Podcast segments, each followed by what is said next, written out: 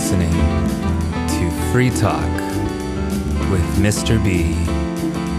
Brilliant. Well, hello, everybody. Welcome back to another awesome episode of You, Me, and Ice-T. I'm Deidre Stevenson, your hostess today, and I'm joined by two fantastic co-hosts. First of all, our illustrious Mister B, who is back in business, back with us again. Hello, welcome. Thank you. So you've thank been you. away on business. I'm still away and, on business. Uh, oh no! Yes. I'm in the Philippines. Still, oh no, that's commitment. You know, he's in the Philippines right now, but he's still managing to make time to be on our podcast, and we're very excited for that. Thank you. And Mister B is the author of The Art of Giving Back, which is a great book. You know, it's very inspiring. I highly recommend you go pick that up. And Richard D, who is a sci-fi author with how many titles now? nineteen? Uh, eighteen. eighteen. Probably yeah, a nineteenth in the works right now, though, right? Well, there, there are several, several in the works, yeah. Um, so, yeah, nineteen will be along soon. You know, you and I are such kindred spirits that way. We can't possibly have just one thing right. in the works, which is several titles are coming along all at one time, right? Oh, yeah, just just when you think you, you, you're getting getting somewhere in one title, then another idea pops into your head and you, you leave that and, and just set off in a completely different direction. I totally know what that feels like, actually. I really do. I mean, our brains are all over the place, honestly. It's it's it's it's a maze to keep up with it. It really is. Oh, yeah. But today we're talking about something that is a, a little diversion, you know, from our usual genres, the horror genre, the scare. So what do we think about that? I mean, we, you know, horrors are, are, people go to horror movies more than any other kind of genre. I have to put that out there first. And horror books, I think, sell more than any other genre as well. That is surprising, is it not? I mean, that people actually like being scared. People get a kick out of being afraid. And, you know, it makes you wonder why, you know, why, what's, what's that all about? What is this craving we have for being terrified, but then feeling that relief, you know, knowing that it's not real, it didn't really happen. It was just a, it's just a book, or it's just a story, or it's just an imagination, or it's just a movie. What do you think, Mister B? That one is hard because we keep going back for more, even if we... felt like we didn't like it. Why do you go back for more? It's an interesting part of it when you get scared. I'm scared of, at a movie. But I, I think, I don't know, just my imagination, I think people want to feel alive. Why we use the phrase, well, let's just pinch ourselves to make sure this is real. So good, bad, or indifferent, mm. we want to feel things, and a fear is a feeling very similar to joy. It, it stimulates our, our, our um, I don't know if it's called a cochlea or something like that. It stimulates our mind to have feelings, with feelings of emotion, right. feelings of passion, feelings of fear. It tingles our spine, fingers also makes us feel alive. So maybe that's why we go back for more, maybe. Yeah.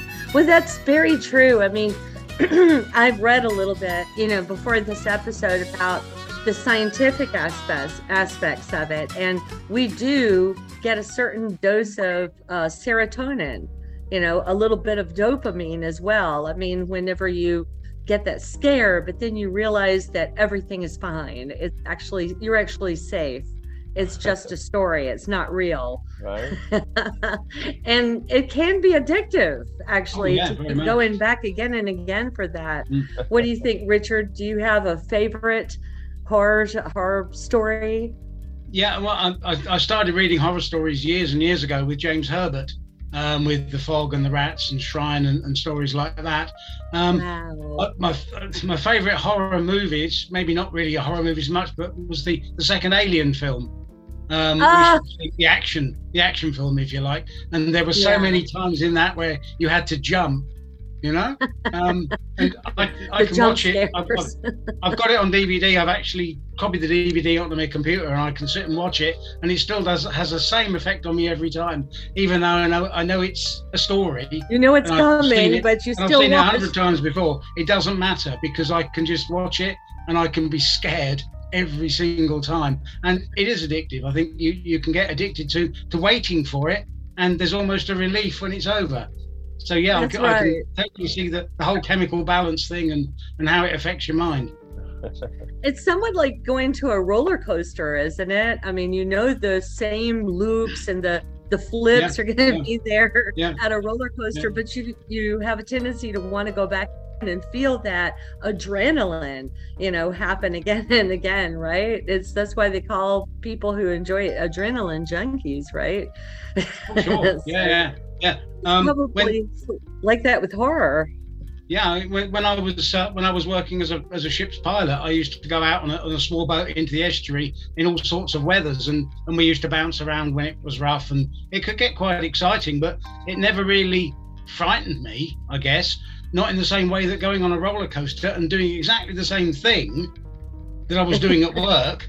Would, would would give you a, a you know a jolt, whereas when you did it at work, it just felt it's part of the job, you know. So it's you know, it's really strange how how the two things sort of you know make your mind see. And they're so different because yeah. you know at work it was probably like you could have faced a real danger, you know, oh, but sure, a yeah. roller coaster oh, yeah. is like an assimilated danger, so it's not real, yeah. you know. Yeah, so.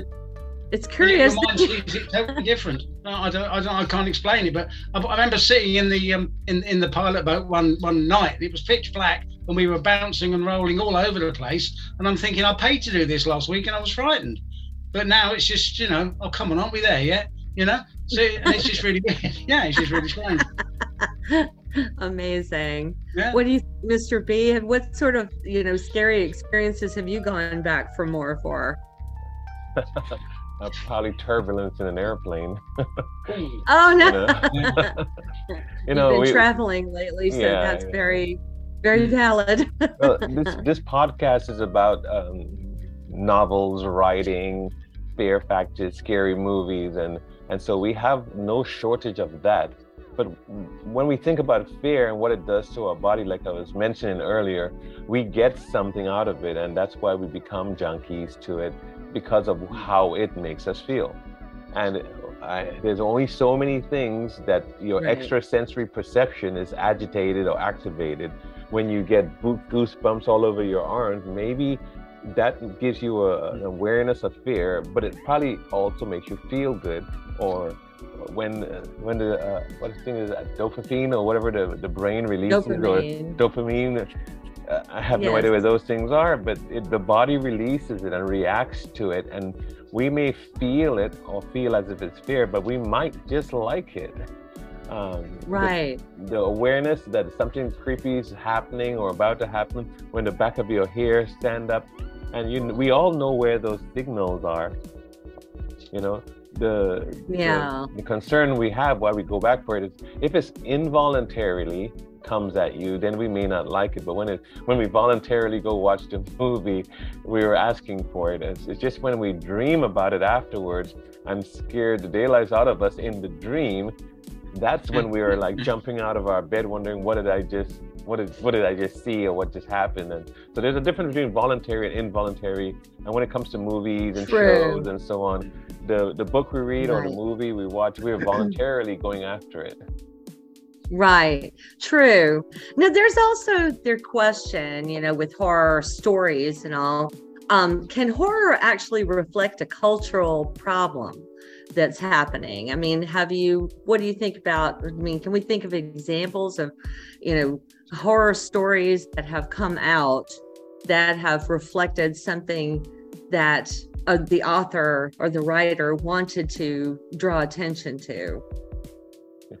Uh, I, I think you you can use fiction to highlight any sort of problem. I mean, there was a there was a, a film a few years ago called twenty-eight days later, which um ah, yes. dwelt on the idea of a, a global epidemic of a disease that wiped just about everyone out. Or even if you go back a bit further, the Day of the Triffids or something like that.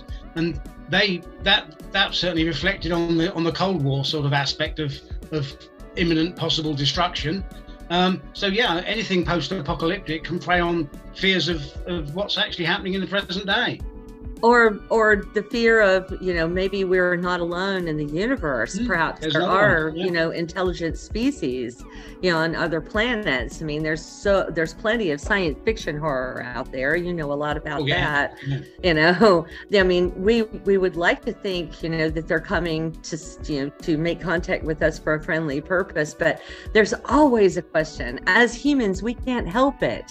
I don't think we can help it. You know, wondering what that would actually be like. Like, you know, and would they be hostile? There's a part of us that's very afraid. And I think by reading stories about it or either watching them play out, you know, in a, in a film or something, you know, it's it's giving us a chance to think about it in sort of a safe framework, you know, a frame, a safe environment, you know, so because it's, you can tell yourself, oh, it's not real. This is just a story. It's just, you know, but what do you think? What's your Do you have other thoughts on that?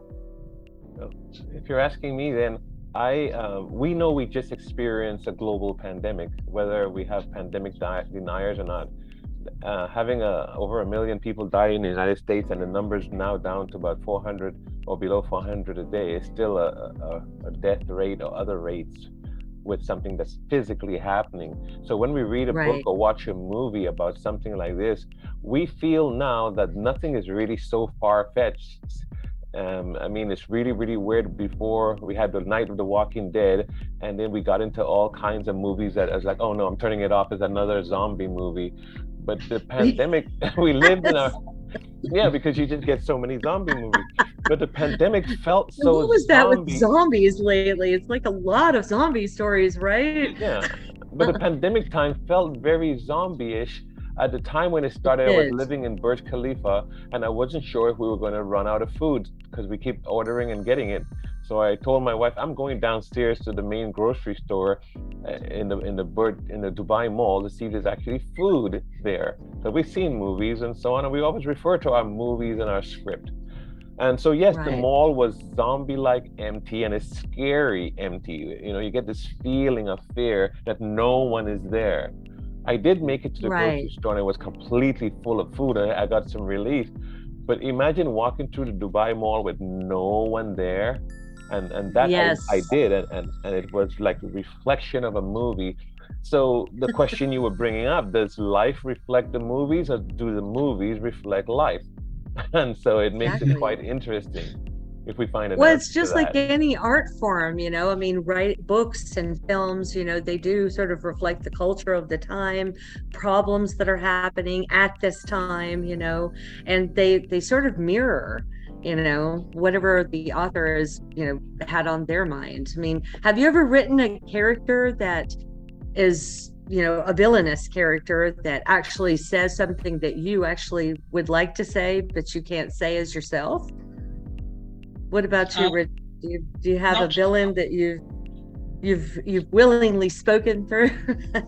it, it's, it's funny because um, I, I don't consciously set out to, to sort of tell a, a moral tale or a, or a, a fable or something like that. But when, when I read the reviews, some of the reviews I get, people pick up on things that they see in the story that I yes. really didn't didn't think I was writing, uh, and yet. When when you look back at what they've said and you look at it and you think, well, actually, yeah, they're right. I was making that commentary, or I was, you know, putting that point across, and I was almost doing it. Well, I was doing it without realizing I was doing it. So I think, but I think the reason for that is it's just almost an osmosis from the times we live in, in, in it, it just automatically comes through, which is, you know, why you, you you read an old book now that was written, say, fifty, sixty, one hundred years ago, and it seems old fashioned right. because the times are different.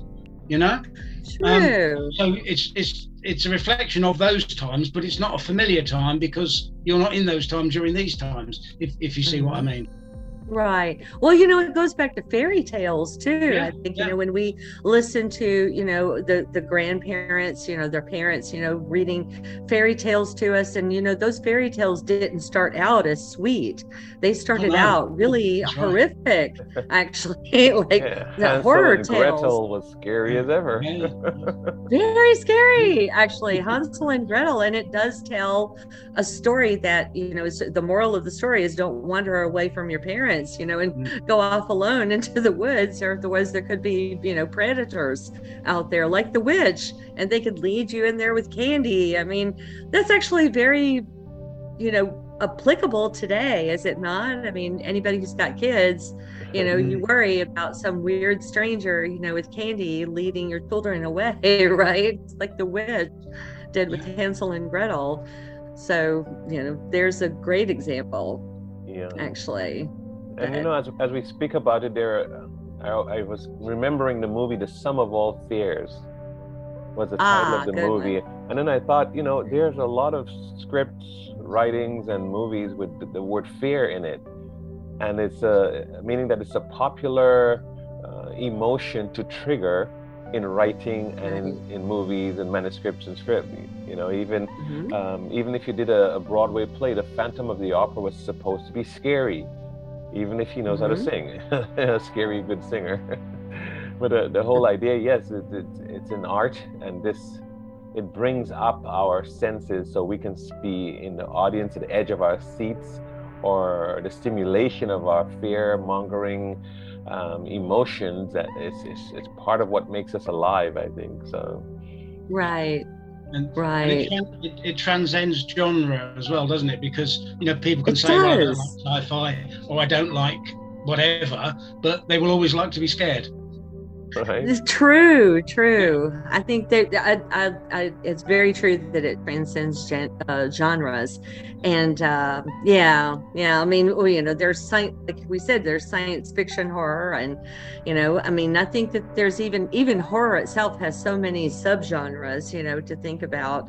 I mean, I don't enjoy, you know, a blood and guts festival, you know, but a lot of other people do. I mean, they like, you know, brains exploding and, you know, hearts being slashed and stuff like that, but not, you know, I I pretty much, Richard's laughing at me now, but I prefer a much more psychological, supernatural kind of twist, you know, like um, that's probably why I, you know, chose that, you know, for the Hakima's Tale and for, you know, Spook's Tale, which is behind me there, you know, in my, my background, Ifrit, you know, um, and yeah, I think I probably have, you know, said things through my villains, you know, that are probably dark thoughts of my own, you know, like the blue, the blue Jenny in Hakima's Tale, you know, is very angry at humanity for destroying the earth and destroying, you know, themselves and becoming selfish, greedy creatures, you know, that no longer deserve the planet. You know, and I have to say there is something, you know, that something to agree with there, you know, I think, but others disagree. But, you know, look what we've done to the environment, though, truthfully, you know, I mean, is would it be all that far-fetched for an alien life form, for example, to to think that about us?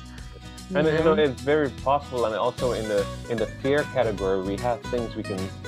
Um, that has been written, and even me, myself, in my book, I wrote things about my fear of being alone, or my fear of not leaving a mark, or my fear of being abandoned, and all the different kind of human social fears that comes with us.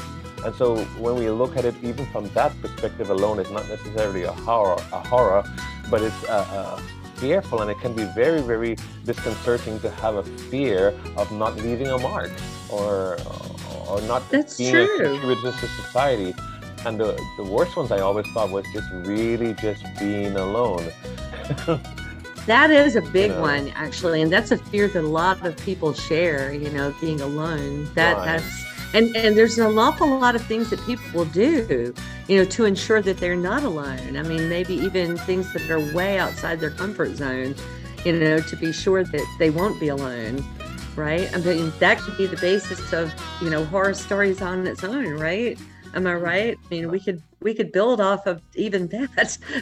Yes, and as you as you brought it up earlier, it's one of those things that does reflect life. because imagine getting to, um, I'm, right now I'm sixty-one, and getting to somewhere close to ninety-one and realizing uh, that no family member showed up, or like there's a hurricane going towards Florida and the Panhandle, everyone is being told to evacuate, and either you didn't get the message or you can't move because you're alone in an apartment or a small studio as an older person. And so fear comes, and, and I'm glad it's brought up, the movie will reflect yes. all of these fears. The book will reflect all of these fears, and, and so it could be very disconcerting to feel that this can be real after you have read it.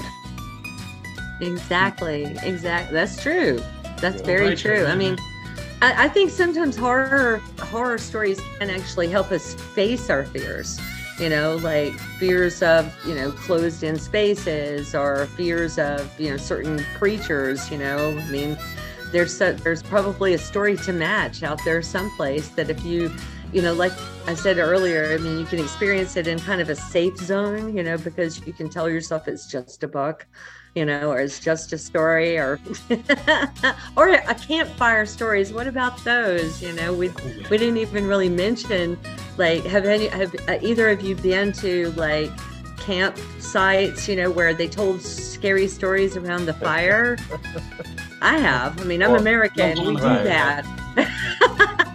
and, and as we're doing the comparison, Richard, is like you would write it, and someone might be living it. Right? Whether you put your um, fictional characters or not, people literally live these things, or being trapped in a car between two trees and can't get out, or snowballs falling down the hill, or being submerged in water and wondering how do you escape from that car. We've seen these things on our T V, in the news. And so it's a very, very good and valid point about what's written and made into a movie or a show and what happens in real life. And, and both fear factors are just upon us. You know, yeah. And so sometimes we yeah. get it voluntarily, sometimes we, we get it involuntarily. True that. Yeah, I mean, oh, the, one thing I wanted to ask yeah. you guys, though, why is the book always scarier than the film? I, what do you think? I, I, I think it's because you can use your imagination to make it as scary as you want, subconsciously. True. Uh-huh. When, when you're watching a movie, um, yes, someone can, can leap at you from the side of the screen, or something awful can suddenly happen. When you're reading it, you've got time to build up to it, and your mind has no limit into how much it can it can prey on you to make it scary. I mean, a filmmaker like Alfred Hitchcock was was a master of doing that. He didn't show you much in the film, but he left it to your imagination to to to make it as bad as you wanted, really. Um, oh, and I think the book does the same, because if, if you don't get it the first time, you can always nip back and read it again. Whereas in a movie, it's gone. You've had the scare, the monster's jumped out of the cupboard, and that's it, it's gone. But when you've got it, the book's in your hand, you, you can look at it and you can take it nice and slow, and you can build it up in your mind, especially if you're reading in a dark room with just a single light, and suddenly it can all come in on you. Yeah, that's so true. I agree with everything you just said, actually. I think, you know, that's probably why the younger you actually read a book, too, the more you you actually have that effect. I mean, when I read the Amityville Horror, you know, at twelve, I scared the living hell out of me, you know. I mean, of course, the film was equally terrifying. It was really scary, especially the fact that it was based on a true story. I mean, that was... that was wild. It's so freaky, you know, but the book, it was way more terrifying because, like you said, I had had time to build that up in my head, you know, what those scenes looked like, you know, and it was probably way worse than it actually was. Just following up to what Richard said, that you can line up ten people on a couch and each of them could read that same exact script and you get ten different interpretations of the fear factors in there. And how it approaches yeah. when it actually suddenly hits them with fear at different points if we were to do a scientific measurement. And, and so the, the written word can, can be interpreted so many different ways. The movie is interpreted by the director to the point exactly when he's going to sneak up on you and scare you. And so, again, all very interesting.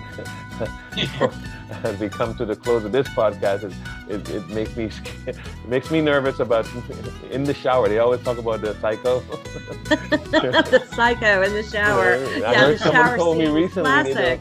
They yeah, they told me that we do not close the shower door. We do not draw the shower curtain. I was like, really? Yeah. I'm like, oh yeah. Oh, I don't shampoo my hair with my eyes closed. Okay. Brilliant. Well, it's just getting us all in the mood for Halloween, you know, because we've got Halloween this month, one of my favorite holidays. So, you know, let's just, just keep that in mind. It's all in good fun. It's not really real. It's just a story. And with that, I guess we can close out our episode of Jump Scare for this podcast. And uh, we'll see you guys back next week. Brilliant. I'll, I'll try my best. I'll try my best yeah. to be in the right place at the right time. Oh, please do. It's so much more fun when you're here. Well, I miss it too. But sometimes we have to do our bread and butter. That's true. We all have our days that we can't be here, and then we understand that. And we do miss Rodney today, by the way. Yeah, we'll so pray for him. And, big and, shout out yeah. to Rodney. Yeah. Him and Sending all best wishes. I hope everything's, you know, good. Yeah. Uh, absolutely. Help. Amen. We want to thank everyone for listening. This is Mister B on Free Talk with Mister B.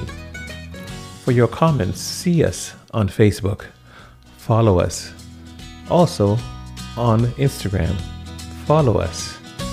Please send any inquiry to email Mister B at free talk with Mister B dot com or go online w w w dot free talk with Mister B dot com. We thank you and look forward to you again when we come on this week, next week, and every Sunday on Free Talk with Mister B.